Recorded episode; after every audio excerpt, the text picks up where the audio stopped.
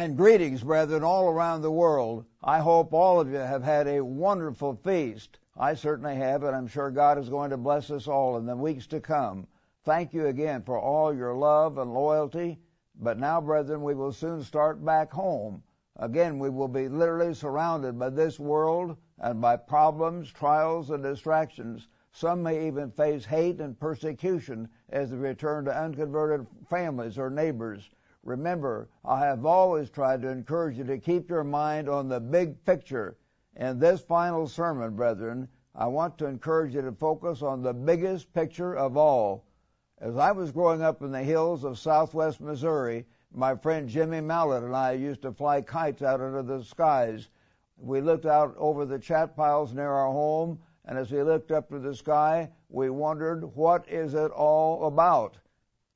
We looked at the clouds up at the sky. Is there a real purpose for our lives, we thought. We pondered these things together. We were very close during those years. As teenagers, we had long talks about these very questions. Then, as I've told you in the past, Jimmy Mallett sadly died in a wrestling accident, the very thing he and I did for so many hours together, wrestling out on the Bermuda grass like two little cubs rolling around. And I kept wondering why. What is it all about? Finally, God led me to come to Ambassador College in Pasadena because I wanted to really understand. I got to know there a very dedicated man named Herbert W. Armstrong. I got to know him very well. I spent hundreds of hours, actually thousands of hours with him. I slept in the same hotel suite, at times in the same hotel room with him, talked with him by the hour. He, his old, younger son, Ted, was off in the Navy. Dick Armstrong was off and gone on his trips to Europe. And Mister Armstrong kind of adopted me, in a sense, like a third son for a while. I found him to be very sincere and very dedicated to find the real truth about human existence. And I spent so many hours talking with him about those things. After graduating from Ambassador College in June nineteen fifty-two, I raised up our church in San Diego, California, the first church raised up as a result of the college. Then I was sent up to Portland, Oregon to pastor the Portland church and to raise up a new church, which I did, in the Seattle-Tacoma area. Then in March of nineteen fifty-three, I was brought back down to Pasadena, this time to teach Bible classes and to assist the dean and students. Also, I was able to attend the Graduate School of Theology, as we called it, under Herbert W. Armstrong. It was kind of like a seminar. We sat around with him at a big table, discussed things about the Bible, and the official subject that spring was on biblical prophecy. But Mister Armstrong had been digressing again and again, because he deeply felt that something was coming to him to understand that was vital, and he wanted to share this with all of us and discuss whether it was really true or not. Mister Armstrong was sincere about that. He was deeply concerned about teaching something that might be wrong, so he asked us to study it in detail, to discuss it, to prove to him, if we could, that it was wrong, because he did not want to teach heresy. At this point, I want to mention the subject is Your Ultimate Destiny, as most of you know. And we have a ma- wonderful booklet on that entitled Your Ultimate Destiny. It explains this in great detail. I hope all of you, if you don't have one, will write in or get a second one. It won't hurt anything. This is one of the most thorough and detailed explanations of this topic that's ever been produced anywhere by anyone. Your Ultimate Destiny. Get this and study it. So we began in that class to study and look into this deeply. We studied on our own. I was already beginning to go into detail in my study about the epistles of Paul as I was going to teach that class the following autumn. So I looked up scriptures along that line especially. Interestingly, I found many scriptures that actually backed up and reinforced what Mister Armstrong was beginning to realize about the ultimate purpose of human existence. Because our ultimate purpose is so awesome, even the angels are interested in it beyond what we can realize. It's a tremendous thing, brethren. Notice what God's Word says. Turn with me, if you would, brethren, back to First Peter chapter one. First Peter chapter one, if you would. First Peter chapter one, and beginning in verse eleven, it describes how the Spirit of Christ was in the Old Testament prophets and indicating to them when he testified beforehand the sufferings of Christ and the glories that would follow. he talked about here the glories that would follow after Christ's suffering. Glories. To them it was revealed that not to themselves, but to us they were ministering the things which have now been reported to you through those who preached the gospel to you by the Holy Spirit sent down from heaven, which things even the angels desire to look into. Even the angelic beings want to understand what's going on with these human beings. They're made in God's image. They have understanding. They have creative imagination. God is working with them in a special way. And the angels even desire to understand this topic.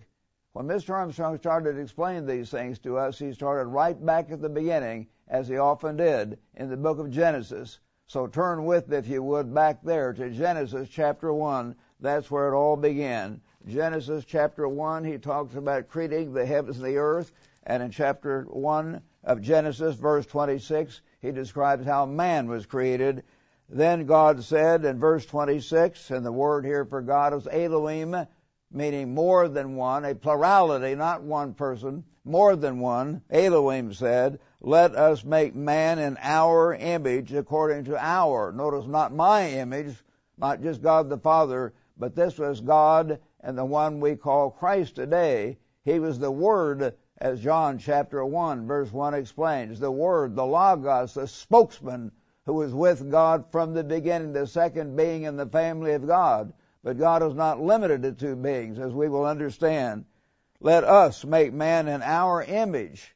He's been describing here each animal was created after his kind. The cow after the cow kind, the dog after the cow dog kind, and so on. Man is created after the God kind. Let us make man in our image, according to our likeness, and let them have dominion. So man was made from the beginning to be a ruler, to have dominion.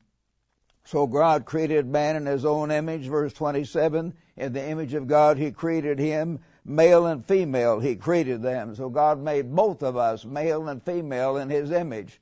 Men and women have understanding. They have creative imagination and wisdom and knowledge way beyond what any animal can have, because we're made in the image of God in more ways than one.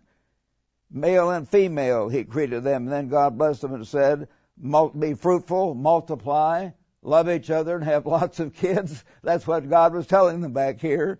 Be fruitful and multiply, fill the earth and subdue it, and have dominion over the fish of the sea and everything.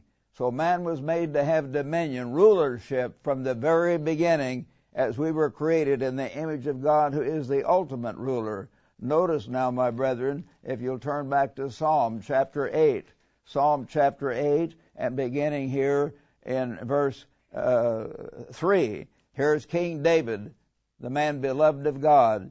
He said, verse three, Psalm eight three, when I consider your heavens, the work of your hands. David was out under the stars night after night for thousands of hours as a young shepherd boy, all alone out there. And he thought about these very things that I thought about way back, way three thousand years ahead of me, of course, and much deeper, I'm sure. What is man that you've ordained, uh, the sun, moon, and stars that you've ordained? What is man that you are mindful of him, David asked, and the Son of Man that you visit him? You have made him a little lower, and as the experts, the Hebrew experts tell us, this can be translated a little while lower, but a little lower than the angels. And here the word is not normally angels, is not angelos, but Elohim. Elohim is a term for God. You made him for a little while a little lower than God. We're made lower than God at this point. That's interesting, the way that could be translated correctly. And you have crowned him with glory and honor. Potentially we have awesome glory and honor, because we're made to be like God. You have made him have dominion over the works of your hands, and you have put all things under his feet. All things. And that certainly can include the entire universe, which it does. All sheep and oxen, beasts of the field, birds of the air, the fish of the sea that pass through the paths of the seas. O eternal our Lord, how excellent is your name. God's name stands for what he is, his power, his wisdom, everything he is. How excellent is God's name in all the earth, and we're made to be like God and to be full sons of God. He's put all in His plan, all things under us. Notice back in the New Testament how God explains this through the Apostle Paul in the book of Hebrews. Turn with me at this point, brethren, to Hebrews chapter two. Hebrews chapter two and beginning in verse five. Hebrews chapter two, verse five. For He has not put the world to come of which we speak in subjection to angels. He could have put the whole world under angels, but He didn't. But out one testified in a certain place. And now he quotes the very thing I just read back in Psalm eight. What is man that you're mindful of him, the Son of Man? You made him a little lower than the angels, and you've set him over the works of, hand, of your hands. You have put all things in subjection under His feet. In God's plan, He has put all. And the Greek expression here is ta panta, P A N T A. All things means the entire universe. Everything potentially is put under us human beings. We human beings think we're so great. We get a spacecraft, as we call it, and here's the universe out here, way hundreds of miles, thousands of miles, millions of miles up above my hands, and we have a little... little spacecraft, and here's, let's say, the tip of this pin is the is the world, and we get out about this far, and we have said we have conquered space. We've not conquered space. We've just started to commence to go out into outer space. But eventually, God is going to allow us to be have complete control of everything. We will move to Mars, to Jupiter, to the furthest planet in the universe, at the speed of thought. We just be there. We'll just be there as God is. It's hard to understand, but God really wants other sons. He and Christ sat down together. They had love, outflowing concern, and as a normal young married couple want often want children and should, to share their blessings, their hopes, their dreams, and so on.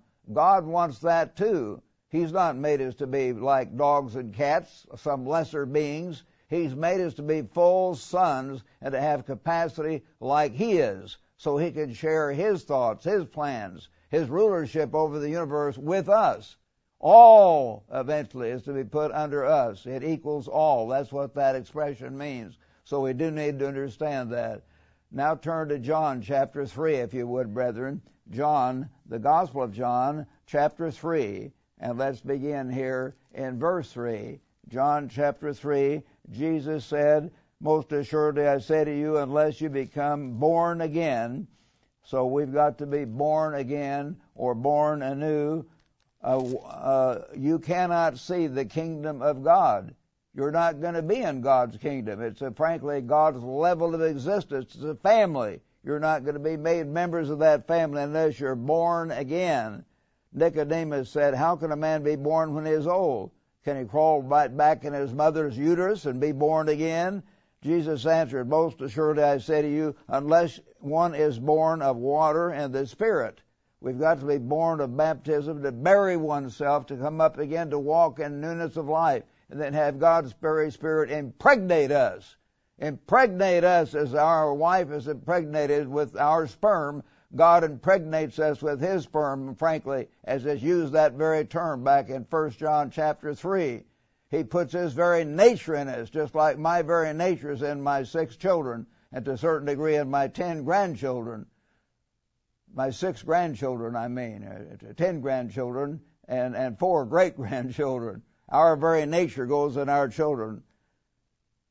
I say unto you, unless a man is born of water and the Spirit, he cannot enter. That which is born of the flesh is flesh. That's what we are now. And that which is born of the Spirit is Spirit. We are going to be Spirit like God. We will be Spirit beings when we're born of God. The, that uh, He says, do not marvel that I said you must be born again. The wind blows where it wishes. wishes. You see the wind just going here and there, but you cannot tell where it comes from and where it goes. Invisible but tremendously powerful, as we see from the hurricanes and tornadoes and typhoons. So is everyone who is born of the Spirit, invisible but powerful. We are made to be like God, and we're made to be born again, born anew by the very power of God through the Holy Spirit, God's very nature being put in us, the life of God being put in us. Notice now back in Romans, if you would, the book of Romans, and let's turn to chapter eight. Romans chapter eight, brethren, and beginning here in verse thirteen. He says, "For if you live according to the flesh, you will die. But if by the Spirit you put to death the deeds of the body," which you and I have got to do, these human lusts and vanities and hate and wretchedness, we've got to put it to death if we want to become full members of God's family. We really do. It's worth it. It's worth it to overcome. It's worth it to pray, to study, to fast. So if you do, do the deeds of the body, you will die. But if by the Spirit you put to death the deeds of the body, you will live. For as many as are led by, not those who are first impregnated by, all of us who are converted have had God's Spirit in us, but do we use that Spirit? Do we grow spiritually? So he says, if you put to death the deeds of the body, you will live. For as many as are led by, actually led by God's Spirit, these are sons of God. So then we're begotten sons. We have Christ living his life in us. As I've said, the Apostle Paul said in Galatians two twenty, "I'm crucified with Christ. The old self is to die. Yet I live. Yet not I, but Christ lives in me." Does Christ live in you? He's got to, my brethren. He's got to live in me. We've got to become more like Christ in everything we think and say and do and reflect Christ, because God wants us to be his full sons. He's not playing games. He does not want to create a bunch of potential Lucifers out there who would turn aside and stab him in the back or go off their own way. If you and I are put in charge of Pluto or Alpha Centauri or some planet way off, he doesn't want to say, "Well, this is my planet. I'm going to do my thing." We will have had to grow in grace and in knowledge through Bible study, studying this book, feeding on it, constant prayer, asking God to lead us, to rebuke and chasten us, to cleanse us and purge us, and make us like he is. And if we do that and build that attitude into our very character, then God can trust us forever. That's what he wants, and that's what he's beginning to do in this Christian life. So he tells us here that we've got to have his Spirit live in us. Then we're children of God. And if children, then heirs, verse seventeen, heirs of God, and joint heirs with Christ, if indeed we suffer with him. And we do have to go through suffering to show God we mean it. We've got to overcome. We suffer with him that we may be glorified. Wow, when you understand that glory, it's awesome. That we may be glorified together. Not some separate glory, but together with Christ, sharing his glory, not some lesser glory. Verse eighteen, "For I consider that the sufferings of this present time," I know you have trials and tests. I've had all kinds of trials and tests. I lost my wife, Margie, about thirty-nine years ago at a terrible time. Left me shaken for months. Then recently, as you know, I lost my beautiful wife, Cheryl, and I still hurt from that, but I go on. We will go on to the end. We must never give up. We must never turn aside. I consider that the sufferings of this present time are not worthy to be compared with the glory, the magnificent glory that we revealed in us. For the earnest expectation of the creation waits for the revealing of the sons of God. Even the creation is groaning and travailing. The trees are dying. The, the seas are filled with pollution. Animals are suffering. Mankind is suffering. Out in California, the mountains, the beautiful mountains I used to climb out there, are burning. It's so terrible, the drought and the famine is beginning to set in in various parts of this world more than ever before, and it's going to get worse. That's not because of Al Gore's predictions. That's because God Almighty said that years ago, millenniums ago. He is God. He's beginning to intervene in human affairs just as he said. And this nation, the blessings we've had because of Abraham's obedience, are going to come down. They're going to be taken away. And the creation is crying out and waiting eagerly for the revealing of the sons of God, when we were made glorified as God is glorified. So then we turn down to verse twenty-eight. He says, "And we know that all things work together for good to those who love God and to those who are called according to his purpose." Are we called according to his purpose? We really are. I hope you understand our calling. "For whom he knew, He predestined to be conformed to the image of His Son. We're to be less just like Christ, that He, Christ, might be the firstborn. Many sons of God are going to be born like Christ, that He might be the firstborn of many brethren. All His other brethren are going to be like cows and horses by comparison down here on some lower plane. My daughters and, and sons are the same. They're all fully human beings. We're going to be the sons and daughters of God, just like Christ was the Son of God. So we might be conformed to the image of God altogether. Moreover, whom He predestined, He called. Whom He called, He justified. And those whom He justified, He glorified. In His plan, He has glorified us because we're going to partake of the divine nature. Now let's turn back, if you would, to First Peter. First Peter, if you would. And I'm going to turn at this point, Second Peter, I'm sorry, Second Peter chapter uh, one, Second Peter chapter one, and notice how here he's talking about how great things have been given to us by God's divine power. Verse three, His divine power has given to us all things that pertain to life and godliness through the knowledge of Him who called him, called us by glory and virtue, by that power by which we have been given exceedingly great and precious promises. Some Protestants just read that, or Catholics, or people who don't know God. Exceedingly great and precious promises. They just talk about going off to heaven and doing nothing. No, these promises are awesome. We partake of God's very nature. We become like God. We don't fly off to sit on a cloud with nothing to do.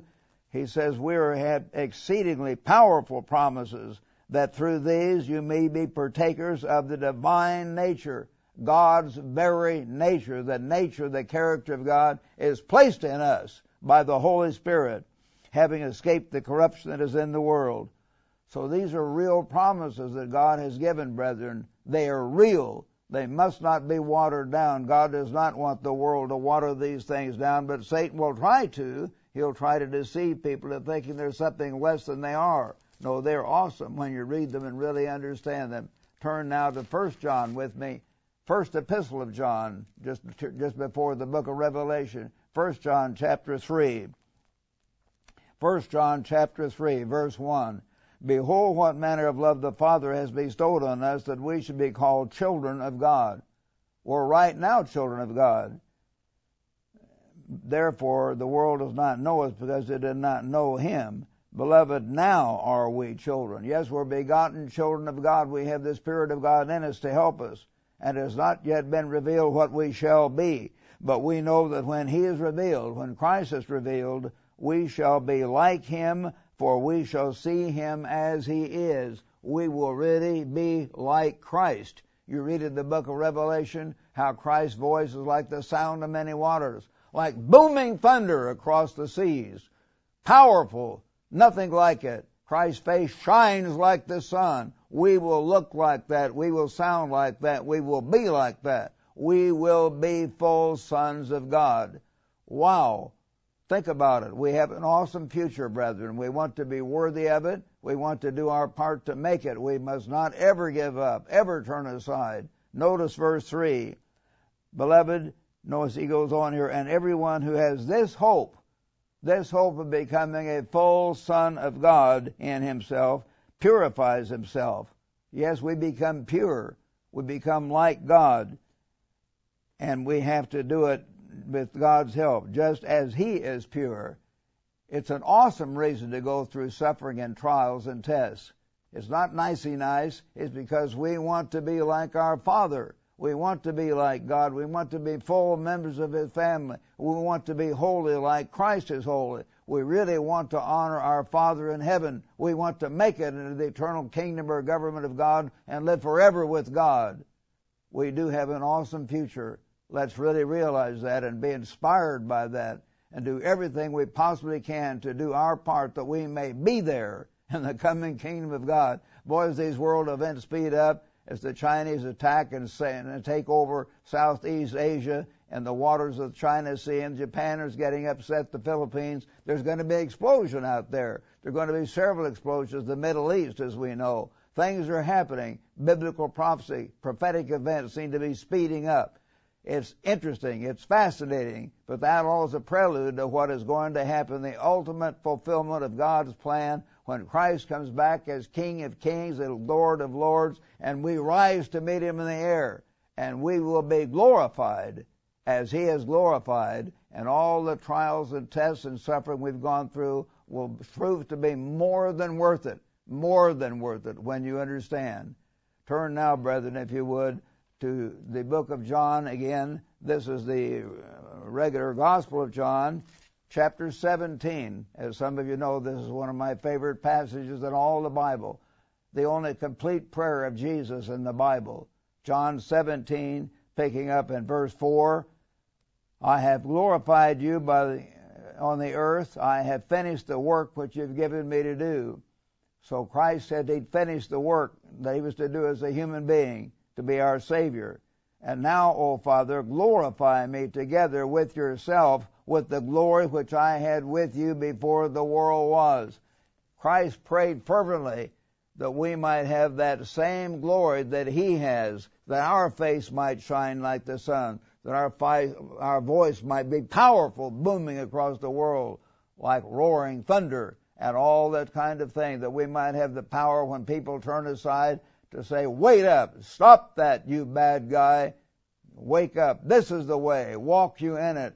We may have power to straighten people out, straighten nations out, cause the weather to work properly, bless our city, bless our people, straighten out people, help, help them to overcome, to grow, to be like God all over this earth. Jesus prayed fervently that, that we might have that same glory which I had with you before the world was. He said, glorify me together, which I have that same glory. That's the glory He had. He asked for that glory to come back again. He said in verse nine, He said, I pray for them, that is my disciples. I do not pray for the world, but for those whom you have given me, for they are yours. And all mine are yours, and yours are mine, and I'm glorified in them. Notice verse ten. Notice verse uh, uh, ten here. I'm... Uh, In verse eleven, I mean. Now I am no longer in the world, Jesus said, but these are in the world, these disciples of mine, and I come to you, Holy Father. No man should claim that title, as one man does, a confused individual. Holy Father, keep through your own name, the very power of the name, everything about God. Keep through your own name those whom you've given me, that they may be one as we are one. Not some lesser one-ship, but that total one-ship, to be full sons of God. Notice down in verse twenty now.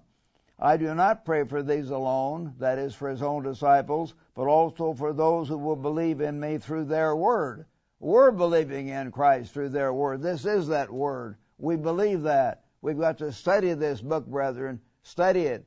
Pray over it constantly. Ask God for deep understanding that we might share in that same glory. Beseech God with all of our heart.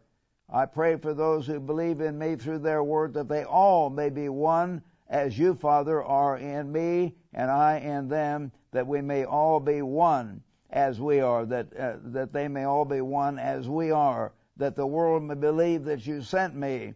Notice verse twenty-two. It's powerful. And the glory...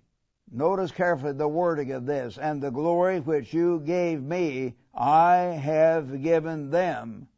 God has given us who believe because of the words that we read in the Bible. I have given them that they may be one just as we are one. Not some lesser glory, that same magnificent glory. Christ personally prayed that we might share in the same glory that He now has as full sons of God. As I've said, my sons are not some lesser beings. They're fully human as I am human. We're to become fully divine as God is divine. God wants to share His family. He wants to share His powers. He wants to share opportunities for service for us with Christ and with the Father. He wants us to be full members of His family. Brethren, again, please call or write if you don't have it. Get an extra copy if you want one. This powerful booklet, Your Ultimate Destiny, explains even more details than I can in this sermon. I've tried to cover every aspect of this in this booklet. Your Ultimate Destiny. It's wonderful. Study it. Study the booklet. You'll find it fascinating if you really study it with an open look at it as a new thing. There is the mineral kingdom, brethren. There's the plant kingdom above that. There's the human kingdom. And above all is the kingdom of God.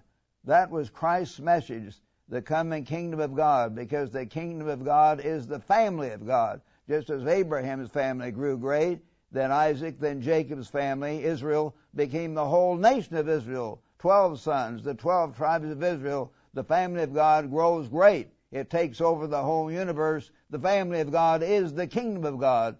It's the very family of God into which you and I may soon be born. So very few really understand this awesome truth. We are called to be God's full sons, not lesser sons, full sons. May God help you and me and all of us to move forward with faith and courage. Let us walk with God, commune with God, and continue to learn to think like He thinks, act like He acts, and finally be like He is. Brethren, let us get up every morning. Please, brethren, think about this. Learn to get up each morning. If you could play near a window, look out, if you would, at the, outside the window, and look at God, in a sense, up in the sky, and picture Him, and Christ sitting at God's right hand, and say, Father in heaven, thank You for my life. Thank You for creating this beautiful earth and the vast universe. Thank You for making all of us human beings in Your image to become like You are. Thank You for this. Please be with us. Teach us, train us, fashion and mold us, rebuke and chasten us as You do every son You love. Clean us up and scrub us out. Help us to be like You are, to honor You in everything we think and say and do. Ask God to do that and mean it, brethren. And then this church will reflect Christ more. We'll have great faith in God because we will know and know that we know God. And we will move forward with greater power than ever. Pray that prayer. Ask God to be with us, to guide us. And thank Him for helping us, for teaching us, for His patience in working with us, for fashioning us, for molding us, for making us in many ways like He is, that we may be His full sons and live with Him and live with Jesus forever, in the very kingdom, in the very government of God. So, brethren, let's go all out to fulfill the very purpose for which we were born. There's no greater purpose, no greater truth than this. Wow! We have this because God used a man, Herbert W. Armstrong, way back when, to reveal the final, the meaning of the final holy day, which we heard about this morning, the last great day. Other churches of the world, they don't understand that. And only the churches who are taught by Mister Armstrong understand that. The same thing here. I was blessed to be there when God began to reveal that to him.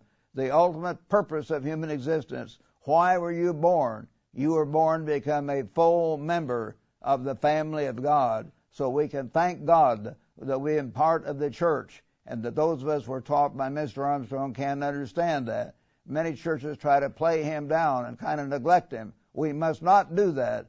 But most of all, we must worship the God about which He taught us and worship Christ who's sitting at God's right hand, our elder brother, our high priest, our coming king. It's real, very real. The kingdom is coming soon. So, brethren, go home in faith and confidence. Our Father has an often purpose for each and every one of us, all of us. He will never leave us. He will never forsake us. So God bless you and protect you and your loved ones as you go home. Let's all pray for each other, help each other, and move forward as best we can to do the work. Have your heart in this work. That's the main activity God wants us to participate in now. We learn to grow and to serve by being part of the very work that Christ is doing. He said, my food is to do God's will and do His work. Let that be our focus, to get this message to the whole world and share it with others. Let's get His message out and serve our God with all our heart and all our might and walk with God, talk with God, commune with God, and grow in grace and in knowledge out of the measure of the stature of the fullness of Christ, that we may be full members of God, full sons of God, as Christ is. May God be with you, brethren. Let's all pray for one another continually and move forward in the work and in the way of Almighty God.